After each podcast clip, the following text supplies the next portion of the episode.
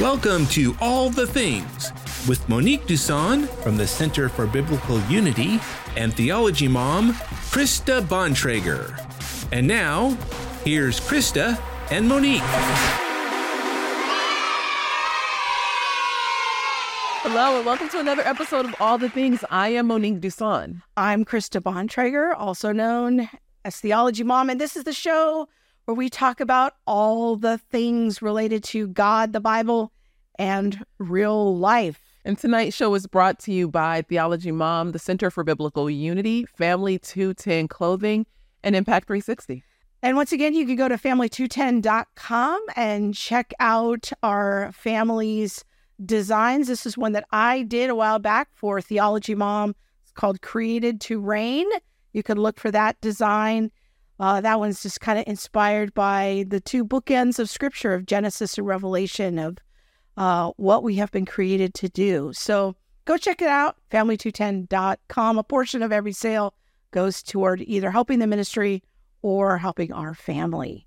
Yes. So, all right. All right. Now, now we can get into the show. I am super right. excited because we are talking about just war. Is there ever a time for just war, or is just war an oxymoron? Is that something that actually just doesn't make sense? When I think about war, um, what you entitled the show was, you know, war, what is it good for? And that, if you're not familiar, is a song from, I want to say the 60s and the Vietnam War. Temptations, yeah. Um, and so it, it, from the Temptations. Yeah, that's the original group. Oh, I didn't realize that. I uh, thought it was a line from a Seinfeld episode. No. I just know that the song is it, it, was in protest to the Vietnam War. That's right. You know, talked about you know can't is there any time for war? We're just really sending people off to yeah. die. So what is it good for? Absolutely nothing. That was the answer. That yeah. was yeah. That was their answer to to the question.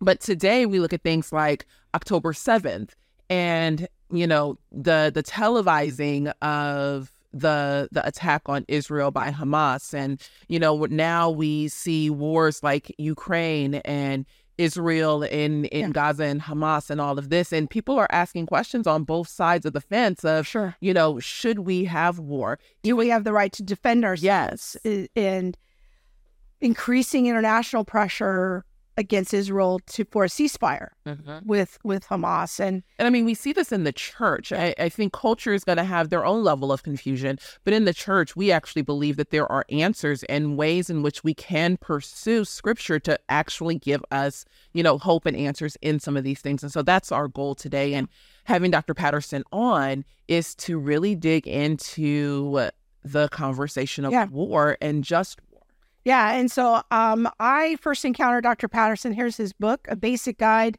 to the Just War Tradition, Christian Foundations and Practices. And this is kind of his more lay level introduction to the topic. He has a more academic treatment also available. But I first uh, encountered him at our time at the Evangelical Theological Society meetings last November. I went to his session on just war theory. He's the president. Well, I was listening to gender confusion. You were at just war. Okay. okay. Good to know. Yeah. So he's Dr. Patterson is the president of the Religious Freedom Institute. And so we he graciously agreed to come on and talk to us about a Christian perspective on war and peace and everything in between. So welcome, Dr. Patterson. Hello. Hello. It's a pleasure to be with you today.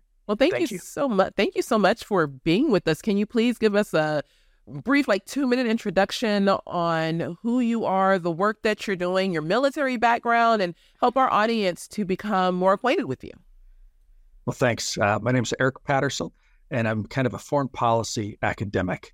I spent time teaching at Christian colleges, Vanguard University in California, uh, I was at Georgetown University, the Catholic University, for several years, and then at Regent University in Virginia Beach as Dean of the School of Government. I've spent some time working at the U.S. State Department and uh, as a reservist in the Air National Guard. And I'd say that one of the things that, uh, and and and most of the courses I've taught have been about international security, how to think about the religious role, religious dynamics that happen in international life, whether it's terrorism or Mother Teresa and and and her nuns caring for the poor. There's a lot of religious elements to what happens all around the world. And one of the things that I've been most interested in over time, and it was really influenced by my time at the State Department's Bureau of Political and Military Affairs, was how do you end a war? How do you pick up the debris from a war? And how do you not have a war start again? And we in the United States, we've just been so blessed. Our wars have actually been pretty short. They end on it, they start on a certain date, they end on a certain date, and everybody goes home. And as as tragic as World War One was, as tragic as World War Two was, we're used to that type of conflict.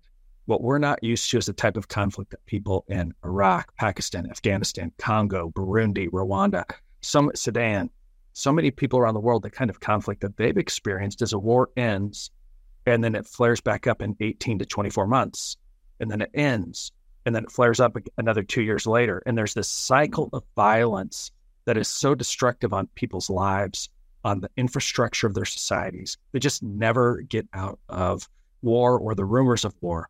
And it's it's how do we grapple with that? And what does the Christian just war tradition say about what a, a real peace looks like? That's what's motivated my work.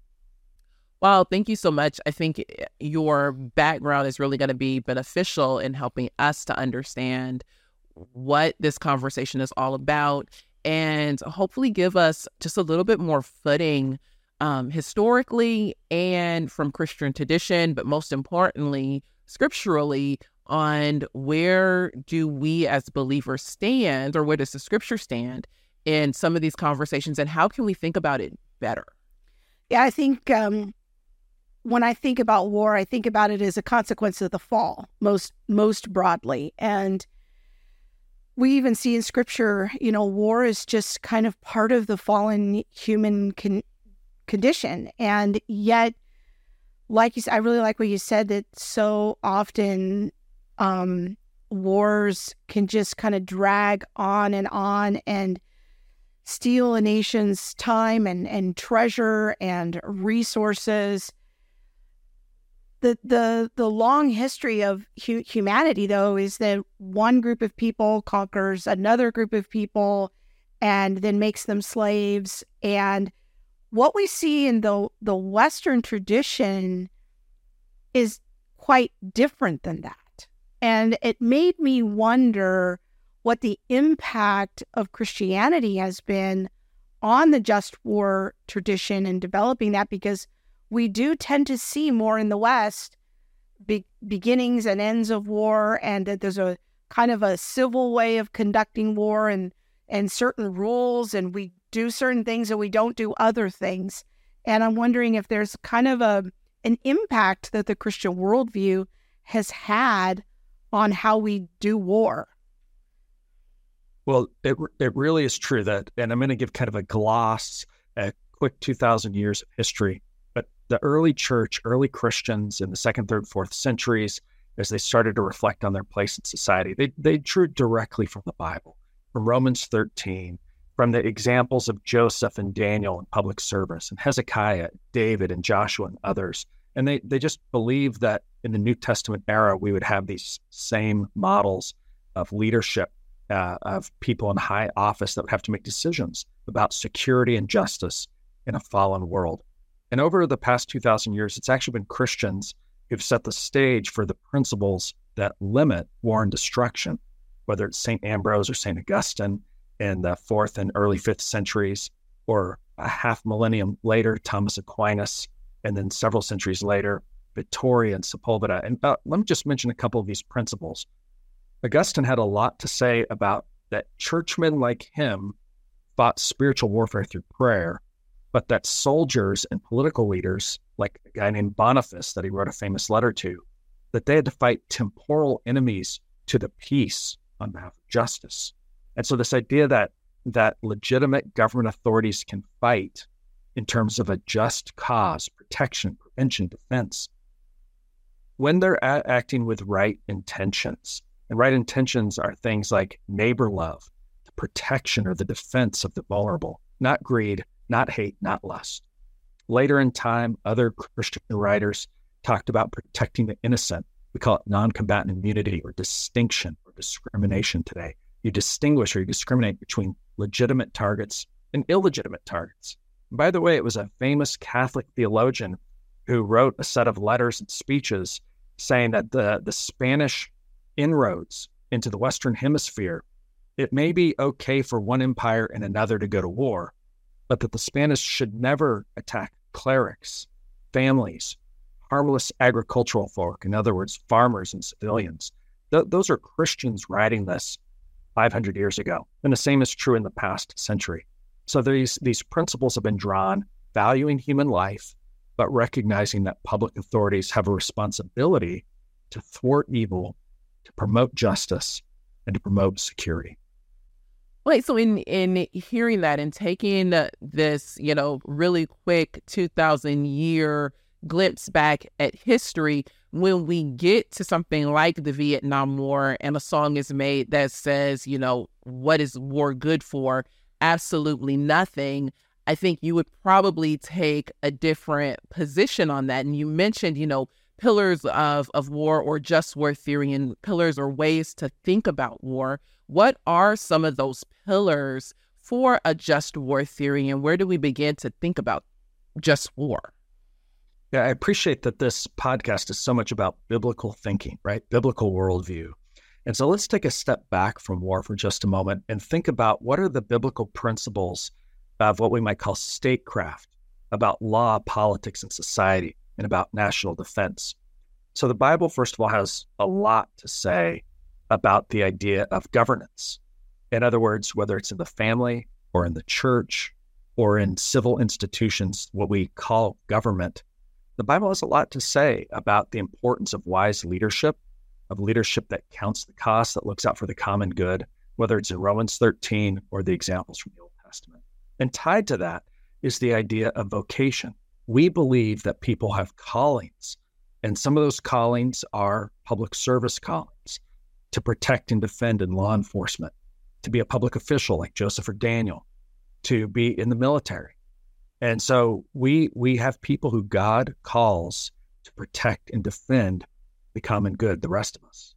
The Bible has a lot to say about justice, whether it's in the Proverbs, whether it's in the in the the writings of the prophets in the Old Testament or in the New Testament. And this idea about protecting the weak, about protecting the vulnerable. And how do you protect those people from criminals, from terrorists? Well, of course, you need law enforcement and the military to do that in a restrained way. The Bible talks about neighbor love throughout the Bible. Love God, love your neighbor. And what does that look like in society? It's one thing for me to love my next door neighbor and to be be compassionate, wanting to get to know them, offering hospitality, sharing, listening. But how do we do that in our vocations? How does the president, how does a prime minister, how do they love their neighbors? And, and again, a big, big part of that is that we need warriors who are guardians. We need warriors who are defenders and protectors of the common good and who pursue justice. Augustine talked about a just cause is righting a past wrong, preventing future wrongdoing, or punishing wrongdoers. And those are all restrained and limited. I, I could go on, but you can see how the basic principles throughout the Bible really get point us in the direction of a society that is safe, that's peaceful, but that it has guardians to protect. Just to kind of draw out some of those implications a little bit more to the Christian worldview is that it, people might not have a, a complete awareness that the idea of humans being created in the image of God is so unique in the world. You know, this is not a concept that comes out of atheism or Buddhism or Hinduism. This is a concept that comes out of the Judeo Christian worldview that humans have inherent value, dignity, and worth. And because of that, they are worth protecting. We don't exploit them. We don't use rape as a war tactic. We don't use kidnapping as a war tactic or enslaving others as a war tactic. These are the things that, to use the verbiage in God's law that that the surrounding nations did. These are things that pagans do. But as God's people, if we're going to conduct a war, he gives us some some principles of how we ought to treat our fellow humans. And I think that it's important for us to understand that Christianity has made a unique contribution to the issue of war um, based on our worldview. We, we might not even be aware of that. The idea of that you mentioned of Romans 13 of the state being God's deacon of justice, you know, of bearing the sword to protect the innocent and punish the guilty. I think that these are, we need to have stop and have an appreciation for how radically different these principles are from other world views. I don't know if you want to add to that. No, I think that I think that this is very, very important. The early church were the ones who picked up babies that had been cast aside because they were unloved and unvaluable. The early church showed the the value of not just men but also of women. The early church showed the value of of of the slaves that they could be fully participating or servants in the in the Christian church. And by the way, all of these roots were in the Old Testament as well. We see the value of Rahab, we see the value of Ruth, we see the value of others uh, throughout the Old Testament. And so the the Bible has this story, this unfolding story about humans created in the image of God. And that is a motivating factor for how we should be thinking about the ethics and the morality of war. And, and let me mention two ways this plays out. One is thinking right about anger, and the second is thinking right about love. On the one hand, it is entirely appropriate to have righteous indignation against injustice, what you might call righteous anger. That's appropriate against human trafficking, against slavery, against Russia's deprivations against Ukraine, against what happened on October 7th. But a, a different type of anger is what Augustine called iniquitous anger. I would call it hateful wrath to give us a different view. And that is vengeful, hateful, dehumanizing. It's appropriate to have righteous indignation about injustice, but we should never have dehumanizing wrath that wants to obliterate enemies that we hate. That is sin. That is wrong. And it and it that distinction between two forms of anger is very, very important. Can you expand a little bit more about the maybe the historical precedent for just war. You know, you've mentioned Aquinas, you've mentioned Augustine, but there's also like times in the church where knights were prayed for and blessed. And, you know, people want to bring in the conversation of the Crusades or the Crusaders and, you know, all of that. Can you just expand just a little bit more on the historical precedent? Yeah. So let me just say that, that there's at least three distinct ways that a Christian might think about the use of force. One is pacifism, and we can talk about that if you like. But throughout Christian history, it's just a tiny, tiny group of Christians who've held to pacifism. And the reason is, is because we're called to live in this world, and God calls people to these public service vocations. And so pacifists have largely, if they've had a theological position, they've said, no, there's a whole realm of society that we, we're not going to be involved in. We can't be a judge. We can't be a magistrate. We can't be a policeman. We can't be a fireman. We can't be in the military. We can't do anything where there's any hint of the use of force. Christians have realized that that's that's actually not the teaching of the New Testament, where we're supposed to be salt and light in all licit or all moral vocations. Tied to that is this this idea that really this this kind of motivating ethic about so how do I love my neighbor? How do I love my neighbor as myself? What does that look like? And C.S. Lewis brought this together in a really uh, almost funny quote. He was talking about Jesus's Sermon on the Mount. And in the Sermon on the Mount, of course, Jesus famously said, turn the other cheek. And Lewis writes that the people who were sitting there listening to Jesus' sermon, they knew that he was not talking about war. They knew that he was poking them about what it was like to live as a Jew in a local village and and not let your ego, not let your vanity, not let your pride get stepped on if someone slightly offended you. In other words, you should take that with humility, a kind of a slap across the face or someone stepping on your toes. That's what Jesus was talking about, that type of neighbor love. And then Lewis goes on to say, they knew that Jesus didn't mean that if a homicidal maniac is going to murder a child, I should step out of the way. How would you love your neighbor? You'd step in the way to stop harm to a child. And, and that ethic is what animates this tradition. I, th- I think it's so important because, and I want to continue this conversation about the early church and and and that sort of a thing because we see even in the New Testament that military personnel were among the first early converts into the faith. I mean, we think about Jesus's interaction with the centurion. We think about um, the centurion at the cross. Yeah, the Philippian jailer, and you know, there are people who were employed by the Roman government, who were employed in the military, were part of the church from the beginning. And I'm wondering if you have any thoughts or information about how that played out in the early church. Were they expected to leave the military um, upon their baptism? Like, you know, how did that work?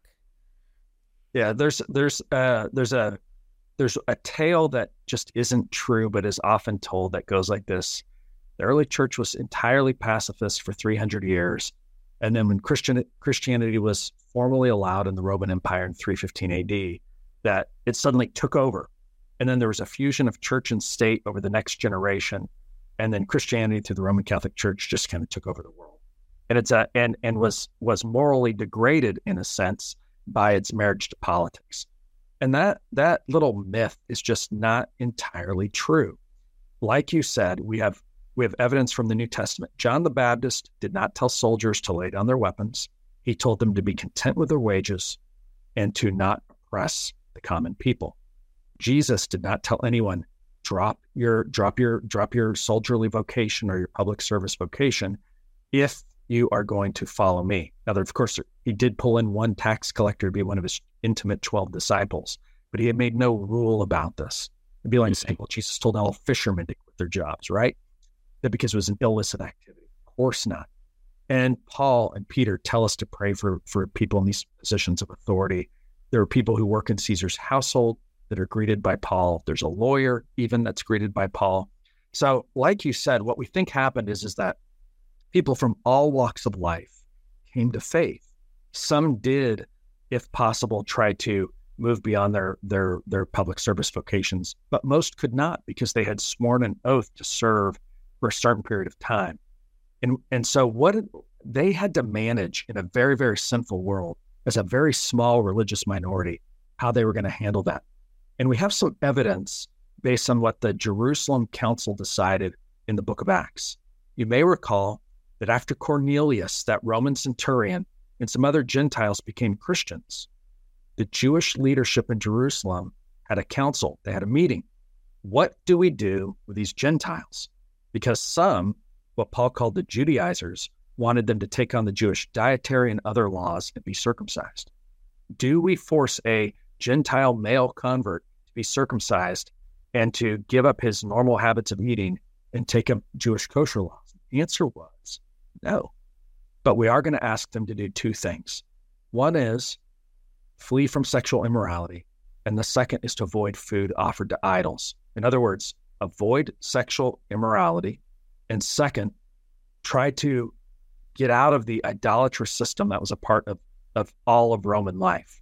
And this was particularly hard for those in the military because by Roman law, they were not allowed to marry, at least not in their first decade of service. So they often had common law wives, and prostitution was rampant. And sexual mores were quite different in the Roman Empire. So they were they were they were supposed to stop those behaviors. And second, to be avoiding the idolatrous practices of the time. And frankly, that would have been hard, but it would have been doable over time as we know more and more Christians came to the faith.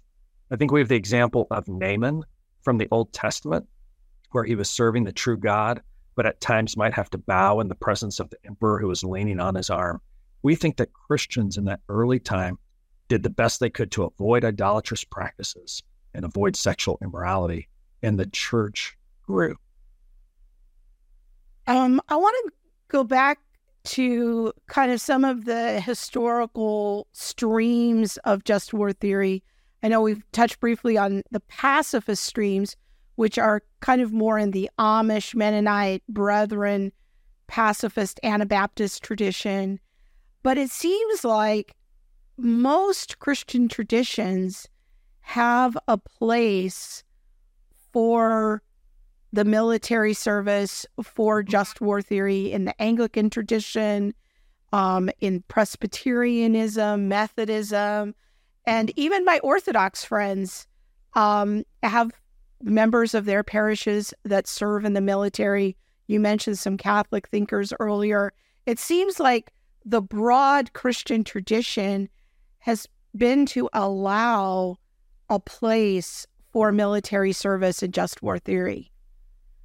Yeah, that's exactly right. The Orthodox Catholic, the Reformed traditions, Presbyterian, uh, the Wesleyan traditions, uh, the Lutheran tradition, uh, uh, most Baptists in the Western world have all uh, have believed in some sort of restrained use of force for the common good. So we find this in John Calvin, we find it in Martin Luther, we find it in John Wesley, we find it in Roger Williams. You just really find it throughout Christianity uh, and and so almost all of our evangelical churches in America today, they may not really realize non-denominational church may not fully realize its what its intellectual tradition is, but almost all of them, with the exception of that very very small group of of people in the Mennonite traditions and related traditions, the vast majority of Americans, the vast majority in the West, um, they're part of those traditions. And for pastors or seminarians who are interested in this, we published a book about a year ago that's that's at that it's at the seminary level called Just War and Christian Traditions with J. Daryl Charles. And what it does is it actually looks at those denominational traditions as a resource for pastors and for seminarians. Uh, so it has been largely, largely shared. The other thing that's been shared is there really are few examples of all out Christian, in a sense, holy war in our history. Now, the Crusades did happen. The Crusades were largely kind of geopolitical contests after after Europe had been invaded uh, and the Holy Land had been invaded by Muslim armies starting the seventh century A.D.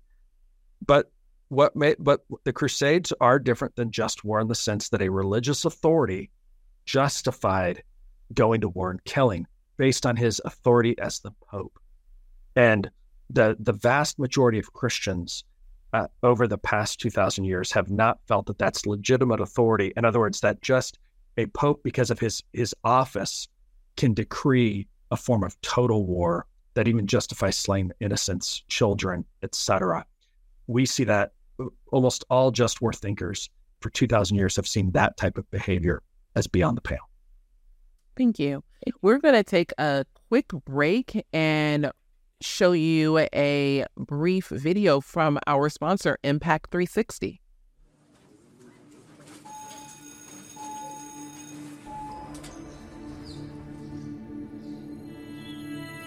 Everywhere I looked, everything I read, all the things the world told me about who I was, what I should like, it was all there. The thinking had been done for me. But what if you can't shake the feeling that you are destined to be something else? Someone else? Someone other than just popular. Or unpopular? The smart one. The jock. The Christian. The sinner. In the world today, how does anybody know who? Or what to be? Or what to even know?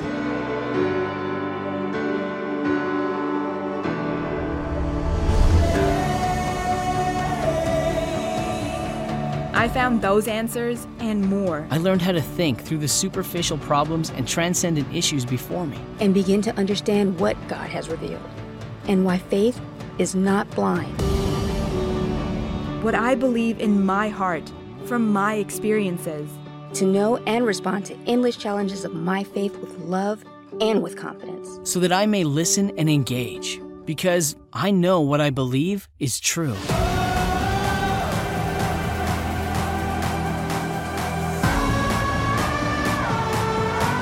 A community where you are transformed in your character, as you discover your identity in Christ.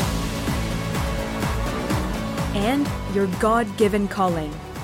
It's not only who you are, but where you should be. A community where you are cultivated as a leader. Where you will learn how to live a life of service to others as you follow Jesus Christ. The Impact 360 Institute is a community of experiential and holistic learning where you develop confidence in what you have always believed in your heart to be the truth. Then take what you know about God and what you know about yourself and live as an agent of change in your own community. Know Jesus more deeply. Be transformed in your character. Live a life of kingdom influence. Know, be, live. I wanted to take a minute to tell you about something really cool. It's called the Commuter Bible. Now, I know that many of you are gearing up to start your read through the Bible plan. Maybe you've done it in years past and you just want to have a refresher. The Commuter Bible is a wonderful way for you to listen to the entire Bible in a year, but it's delivered to you as short podcasts that you can listen to them as you commute. They're delivered to you Monday through Friday. It's pretty cool. They have three plans for you to choose from. There's a read through the New Testament plan, read through the Old Testament, or read through the entire Bible. So if you're reading through the New Testament, you got to have a short commute, you know, maybe 15 minutes. You want to read through the entire Bible, a little bit longer commute. Maybe it's a 25 minute commute. Either way, all the plans are totally free. You can go check out their website, commuterbible.org. It's so cool. It's the whole Bible in a year as a podcast. It even has little introductory notes to set the context and music to help break up the monotony of the the speaking. It is free on your favorite podcast app. Go check it out, commuterbible.org. Make sure to check out Impact 360 if you have a young person who is looking to either do a gap year or to grow deeper in their understanding of their Christian worldview. Impact 360 is a great place to send your teen or young adult. Now, Dr. Patterson, I want to hit on something that you just mentioned, and that was about like innocent civilians. I'm wondering how we should be thinking about innocent civilians because when we think of something like World War II, I think the estimates are that somewhere around 3% of the entire world's population was lost during World War II because of, you know, fighting and bombs and, you know, all of this. How do we think about innocent life lost? Doesn't that go directly against Jesus' teaching? In, you know, how do we treat our neighbor? You mentioned earlier that, you know, neighbor love is something that the Bible talks about deeply. How should a soldier or how should we as Christians think about the soldier who's going in and killing an innocent civilian? Yeah. So the as we said, the just war tradition really starts with the question: When is it moral or just to go to war? And it's authorities acting on a just cause with the right intention. And there's some important secondary prudential criteria as well. But once that decision is made, then on the battlefield, we restrain war with three principles. The first one is military necessity. It's the idea that our troops should use uh, the, the whatever means that are, are limited and reasonable and legal in this encounter to try to win. In other words, we're not sending our soldiers who are citizens as well to just be cannon fodder. They should try to win in this battle, but they should do so using weapons that are proportional to the threat. We're not going to drop a nuclear bomb to take out a sniper, for instance. So, proportional directed activity.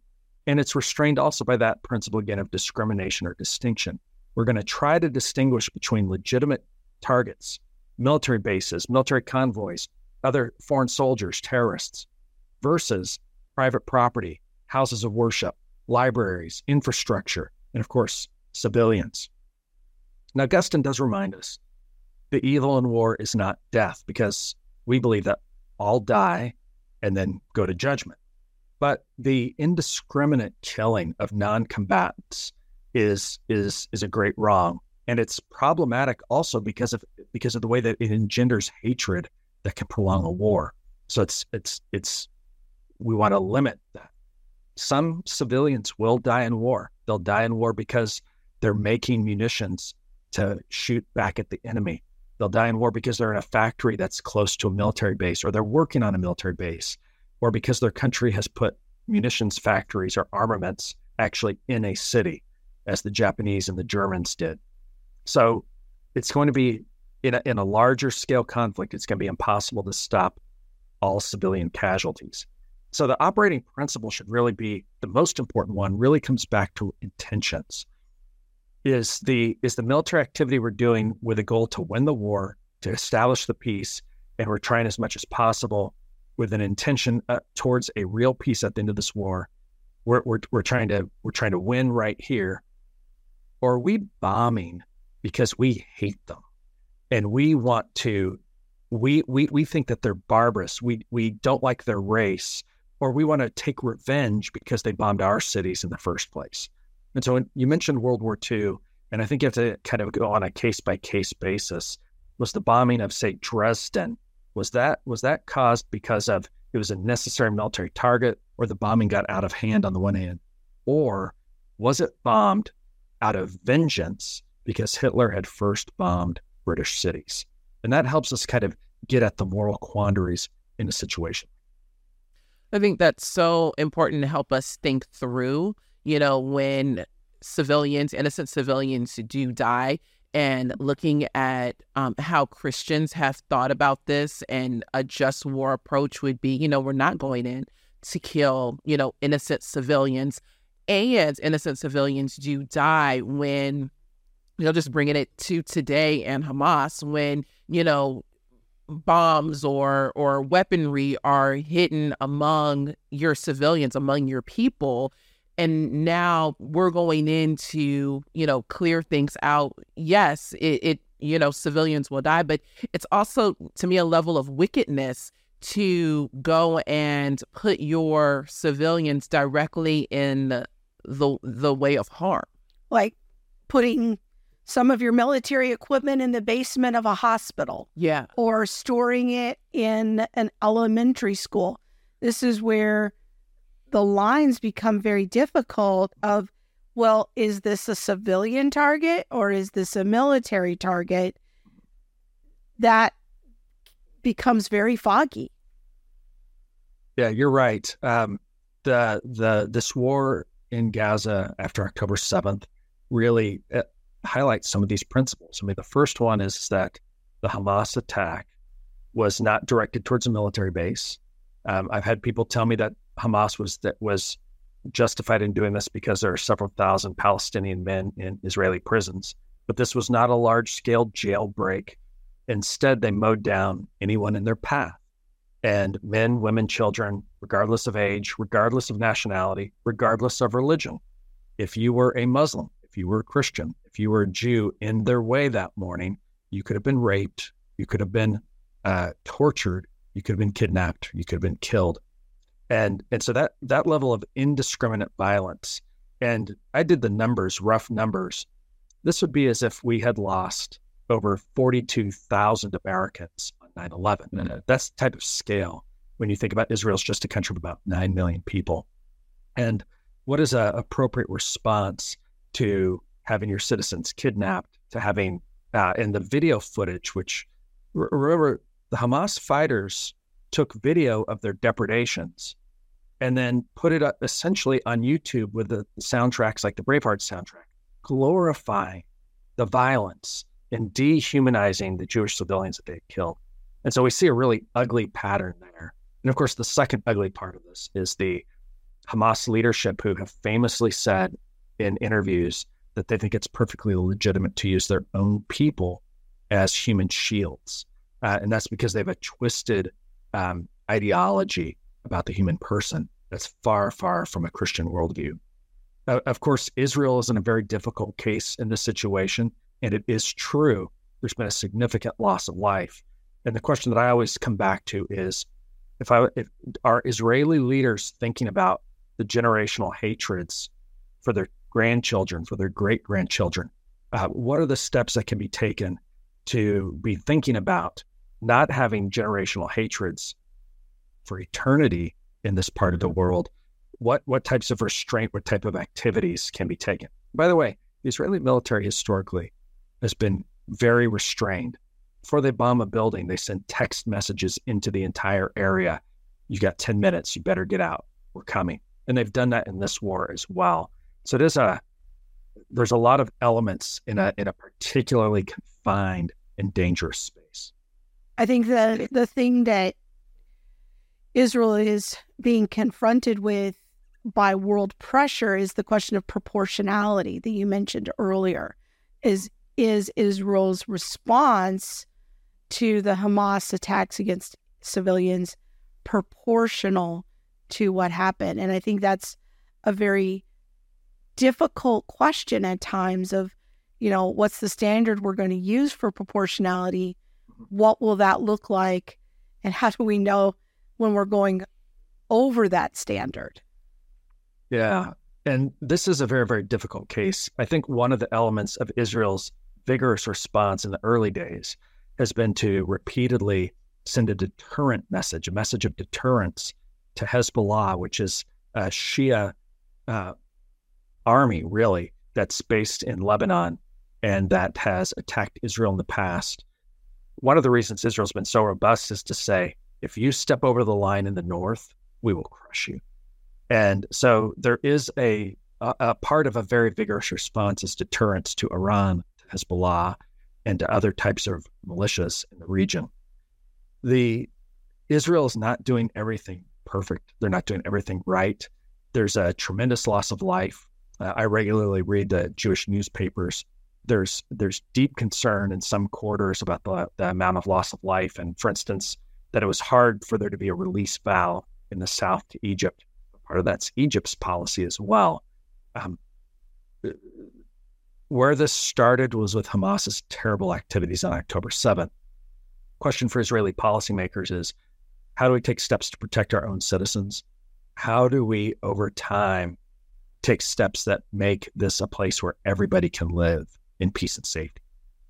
Eh, you know, and I'm no just war expert, but my hood mentality would generally go to say, you know, if someone has kind of promised that there will be no peace, that, you know, from, you know, river to sea, like, you know, th- that we are going to destroy you that there will be no peace until we are back in this land and and that the jews are gone to me i think the the conversation of proportionality may change you know are we still talking about something in proportion to what happened on october 7th mm-hmm. or are we talking about a proportionality in response to the promise that you've made and the history by which we can look and say, well, what could happen. Yeah, yeah, well, the history of what maybe has happened, yeah. and then looking forward into, well, let's let's talk about proportionality in response to what could happen if we don't do something now. And so,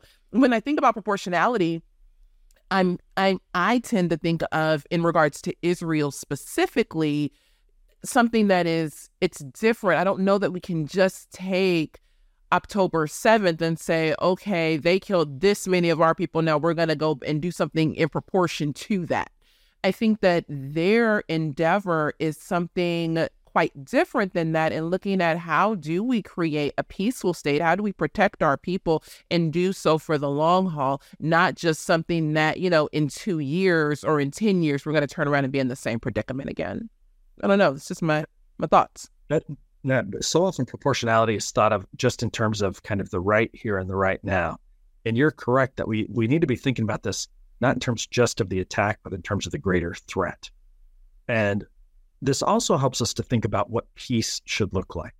Because a third question in the just war tradition has to do with so so what is what does an enduring and stable peace look like? And some of us have proposed that you start with order, kind of basic security, and then you build towards justice and over time you build towards conciliation. The idea that former adversaries can look at one another they may not like each other but they can at least imagine living in the same world. Well in the case of hamas from their charter and from everything that they've said they actually cannot imagine a world in which there's a, a jewish or an israeli state. And so They're, they're and they're going to continue to cause violence to stop that. So it's very difficult to imagine a change for the Hamas leadership uh, uh, in any way. Israel, though, nonetheless has to be thinking okay, so what are the steps we take to establish a secure order for ourselves and our neighborhood? And then how do we take steps towards a more conciliatory situation with our neighbors over time? You know, why, why did Hamas do this? In part because Israel has been coming to agreements with its neighbors, formal agreements with three of the Arab countries around it. And and and and that's rooted in a longer tradition of the Camp David Accords of 1979, where Egypt and Israel haven't gone to war in a generation against one another. Hamas wants to blow up these new so-called Abrahamic Accords and stop Israel from having deeper relationships of peace with its neighbors. And so then looking at you know the principles that you've laid out when we look at um, you know proportionality or when we look at things like discrimination and you know all of that do you see the war in Israel you know with Hamas as being a just war? Well or, yeah let me just broaden that question uh, even a little bit more is that I can kind of see the case for just war theory in theory but it seems premised on the idea that all wars are just and I'm not sure that all wars are just. And hmm. some people do go to war for to capture other people's land and treasure. And it's not always for just causes of protecting the innocent and punishing the guilty. You know, I think that's a little more clear in things like World War II, a little less clear in situations like Vietnam. And so, a question, you know, that I'm building on with what you're saying there is what do we do in situations where the war isn't just? Some people have profound questions about even whether the war in Israel itself is just. And, you know, military resources and backing and staffing. I don't know, maybe just hmm, help, help me. Let's go ahead. Yeah, add to that. Well, let's take a let's look at a different example, and that is the Russia-Ukraine war because we're coming up on the two year anniversary next month of Russia's invasion of Ukraine. And Russia's invasion of Ukraine, what was the cause of it? Russia said it was trying to denazify a elected government whose president, by the way, is a is a secular Jewish guy named Zelensky. That they were going to liberate the spiritual homeland of Russia in the Crimea, et cetera, et cetera, et cetera.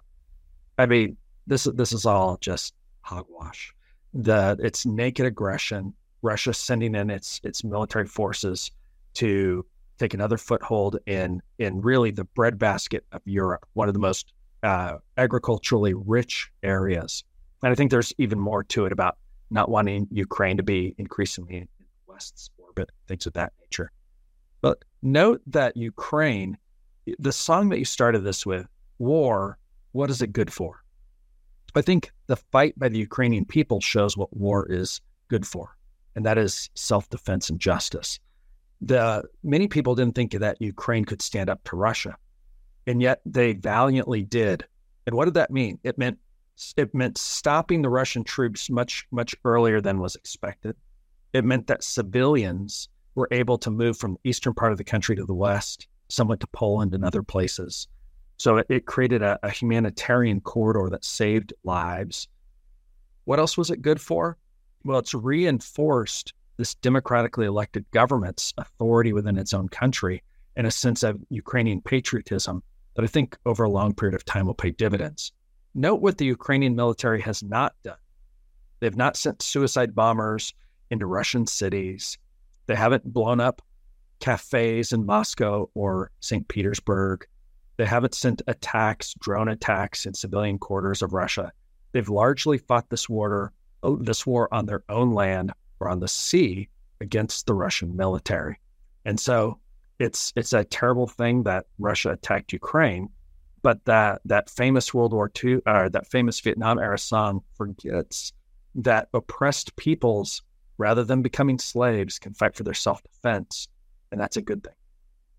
when when you were asking the question, what I immediately thought was just because somebody a, a, nation may be fighting unjustly doesn't mean that our response as a different nation needs to be unjust or that there's no need for just war theory. Like someone can you know like if we take if we take the example of russia and ukraine someone can do something that is unjust but we can have a just response and the just response being fighting for justice fighting for the citizenry fighting for you know the the innocent lives that are here and pushing back the evil that would otherwise infiltrate had we not participated in something that was just yeah, I think I buy that. Um, you know, especially like thinking about the World War II example, like Hitler's aggression into Poland and other countries, it was unjust.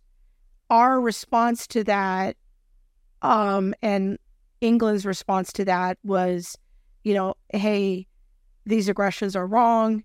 And then, you know, the Jews came also as part of that problem and trying to free them from the Holocaust. Uh, which were, were, I think, arguably just causes. My question, though, is that not all wars are that cut and dry. Mm-hmm. Like the Vietnam War, okay, allegedly we were fighting against the creep of Marxism and the, that ideology, but it seems like sometimes things are done in the name of war that are unjust and then even the responses then become about land or treasure. I don't know. I'm i'm a skeptic because the bible tells me that humans are deeply sinful.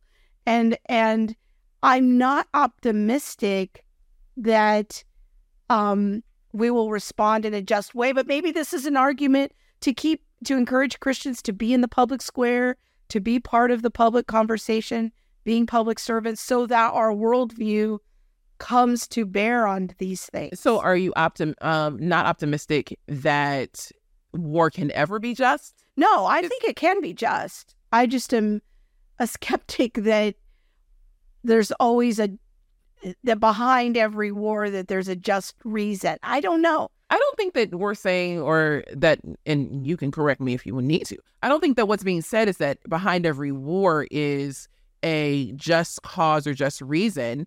I think the the point is to say that hey, look, there is a way for Christians to think about war mm-hmm. that can be just, that can say, hey, look, there's a reason why my nation has to give you these hands. And it's because we want to uphold the biblical tenets of things like the Imago Dei. Yeah. Or, you know, justice and, you know, that we don't just go in and rape women and, you know, burn babies and things like that. Like there's a way in which na- nations will fight. And there's a way in which we can do it and a way in which we can think about it as believers that can help navigate the conversation where where we don't have to simply be pacifists because if we're yeah. honest even the pacifists benefit from war. Yeah. I don't know. Let's let dr patterson yeah. weigh in. I'm no expert. Yeah. you know i think you've you've brought up let me give two simple distinctions that are really profound that i've learned from others like j. Daryl charles and tim Demy who are evangelical just war writers. The first one is the difference between private use of force or violence and public use of force, in other words, by public authorities. So there really is a difference between you and your neighbor getting into fisticuffs, if you will, or criminal violence by an individual criminal, the mafia, a terrorist. In other words, one on one outside of outside of a public service trained professional who's using force to stop a bad guy. There really is a difference between a good a good policeman stopping a bad guy using a gun or using his baton or whatever, that that really is different than a gangbanger beating somebody up. And and so there's a this the the policeman represents public authority, not private violence. And tied to that distinction is a distinction between force and violence. Force is restrained, force is lawful, force is in the hands of appropriate authorities at whatever level. Violence is unrestrained, hateful, lawless. It's when Someone who has authority acts out of bitter hatred way beyond. So we use words like police brutality in that case, or it's when a private citizen or an unauthorized individual uses violence wantonly out of hate, lust, torture, you know, that type of stuff. Distinguishing force, the legitimate force that a parent uses in their home, the legitimate force that law enforcement uses to protect and defend, and even the lethal force that soldiers may use, but that is limited and under right authority, is different than hate. By the way, for our younger listeners, just think about the difference between Luke Skywalker and Anakin Skywalker, who becomes Darth Vader. The one is constantly operating within restraint. He's worried about going too far to the dark side of the Force. Luke, at the Luke, when he confronts his father in one of the movies, you know, drops his lightsaber. He refuses to kill.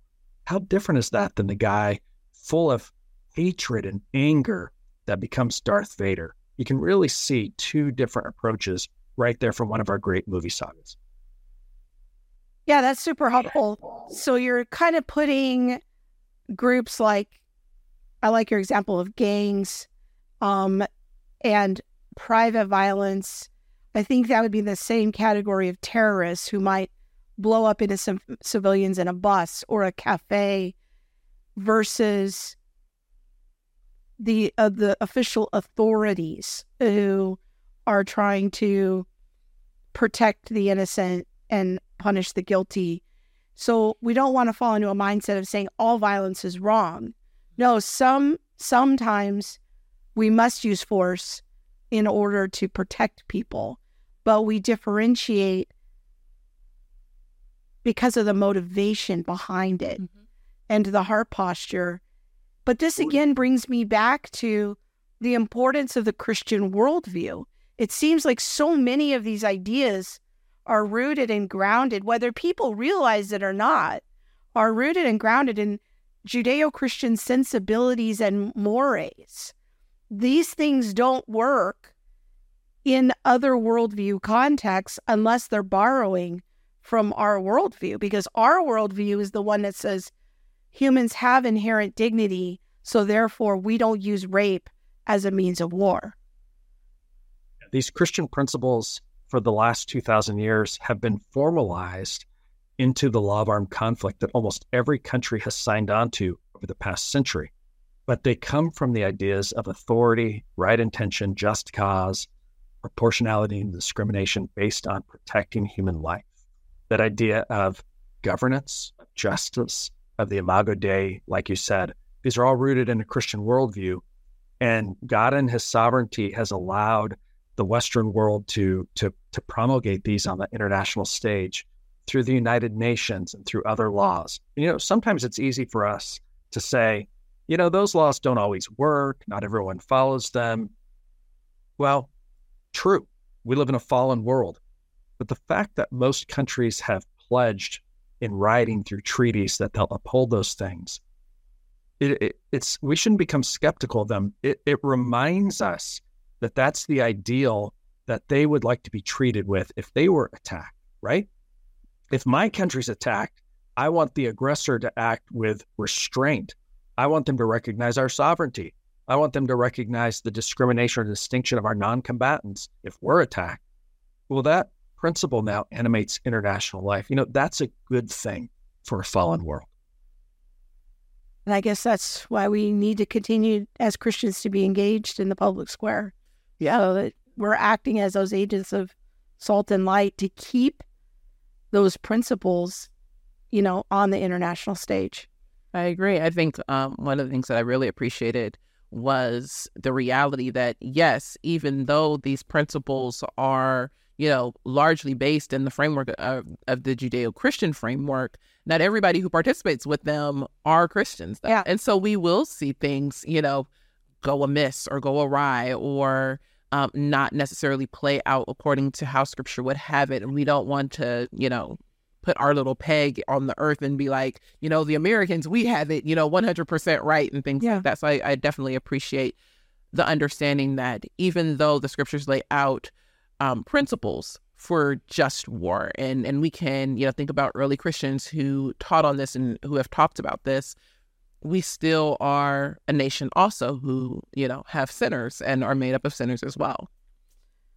Dr. Patterson, share with us um, about your work at the Religious Freedom Institute, how people can follow what you guys are doing, and and what it is that you are standing for there. Yes. So I've been at the Religious Freedom Institute for the last five years, and our work here is to promote and advance religious freedom for everyone, everywhere. And what I mean by that is this we believe that religious freedom is important because religion is important. God made us as religious by being made in the Imago Dei, by being made in the image of God. Everybody across the world is is has a certain religious sentiment.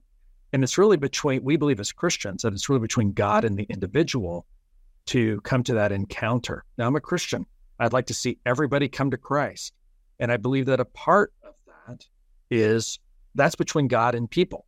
And so we fight against religious oppression in places like China because we believe that people should be free to make those decisions about their religious faith and identity for themselves. They shouldn't be coerced to be in one religion or another or not in a religion by the state. We also fight against forms of violence.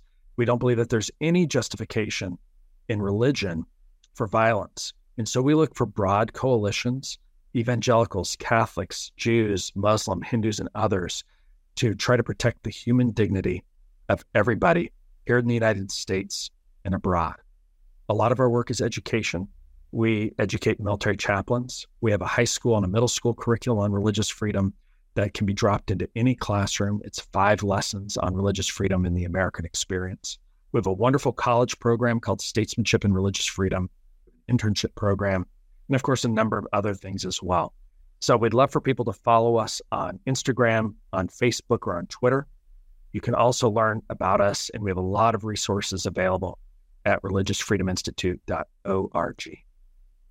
Very good. Thank you so much for being here. Please check out the Religious Freedom Institute at religiousfreedominstitute.org.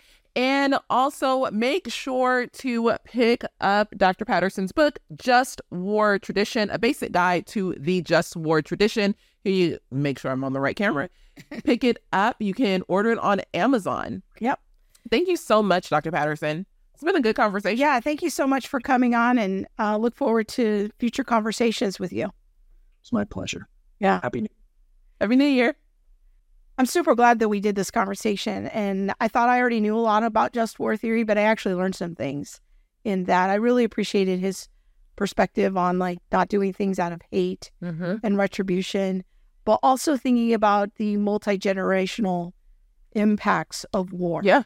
And it gave me kind of an appreciation for why we did things even after World War II to help rebuild Germany Mm-hmm. after we had just bombed it into oblivion, that our country invested in doing things to help rebuild the country so that we didn't build multi generational hate with Yeah. them. So it, for me, it, it was helpful.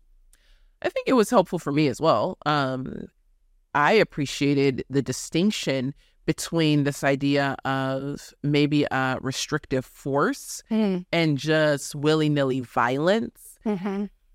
And, you know, I think it's important for us to also, you know, think about in war, you know, willy nilly violence is never the the the good way to go or mm-hmm. you know in a just war theory willy-nilly violence like we saw on on October 7th this row come in kill anyone do anything Blasted up on social media. Yes, Yeah. that's not a just war tactic. That's that's a rogue tactic. That is wickedness and evil. That is not a restraining of force meant to restrain evil. That is a perpetuation of evil. Yeah, that's good. The other thing I really grew in preparing for this show and having the conversation is I grew in my appreciation for the contribution of the Judeo Christian worldview Yeah. in changing how we do war. Mm-hmm. You know, uh, when I think about the ancient Assyrians who engaged in regularly in raping uh, as a war tactic, um, massive relocations, forced intermarriage between warring ethnic parties. I mean, they had all kinds of horrible war practices, uh, skinning people, we don't see that Mhm. now. And I I think that I, I didn't hadn't really connected those dots of of the impact of understanding the basic humanity of even our, political enemies. Yeah. I also think it's important for us to remember the importance of Christians participating in police force. And no, police aren't quote unquote military, but I would see them as like a paramilitary, you know, eh, Part of showing. Enforcement. Yes, yeah. I mean, I'm just saying that they're not, Yeah. you know, in foreign land going and Right. invading or, you know, things like that. But, you know, that they also restrain evil and use um, a restraining force. And, Yeah. you know, what does it mean for a Christian, a true Christian who understands their faith to become involved in military or to become involved in the police or in government and to use our voice there and to also, you know, actually go and do the work and show what it means to actually live out the Judeo Christian values Yeah. in something like war. War is a tough issue. It is. It is a very tough, sad, complicated issue. But we hope you found this conversation helpful and that you will write to us and let us know what you thought about it and what future topics uh, we might cover related to this that we didn't get to. So, looking forward to more conversations with Dr. Patterson and his team Yeah. at the Religious Freedom Institute. So, thank you so much for watching and good night. God bless. Thanks for listening to All the Things.